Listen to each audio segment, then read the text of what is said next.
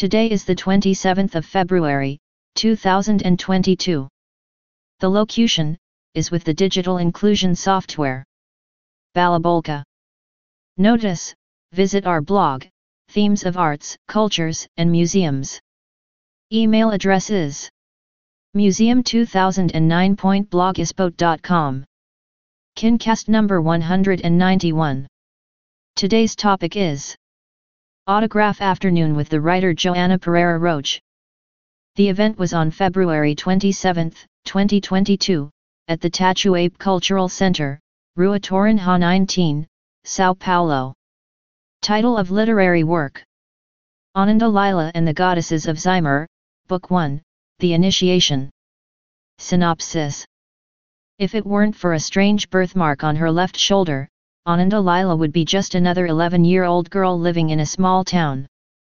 Her life, however, undergoes a radical transformation from an unexpected encounter.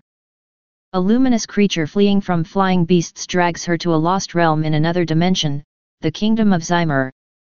In this first book in the series, Ananda becomes involved with the extraordinary beings of Zymer and their supernatural powers.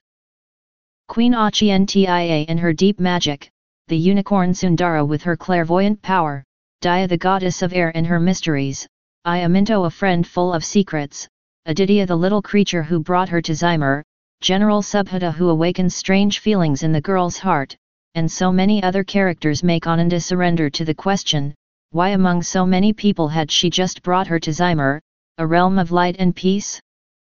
In her adventures, Ananda questions this new reality, goes through countless dangers, falls into traps, seeks the solution to several enigmas.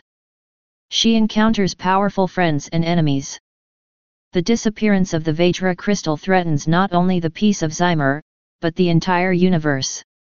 In this context Ananda will need to stop being the little girl from Earth to make important decisions. The last prophecy, as yet unrevealed, would bring to light ancient facts, secrets perhaps linked to the little girl and that would seal Zymer's fate.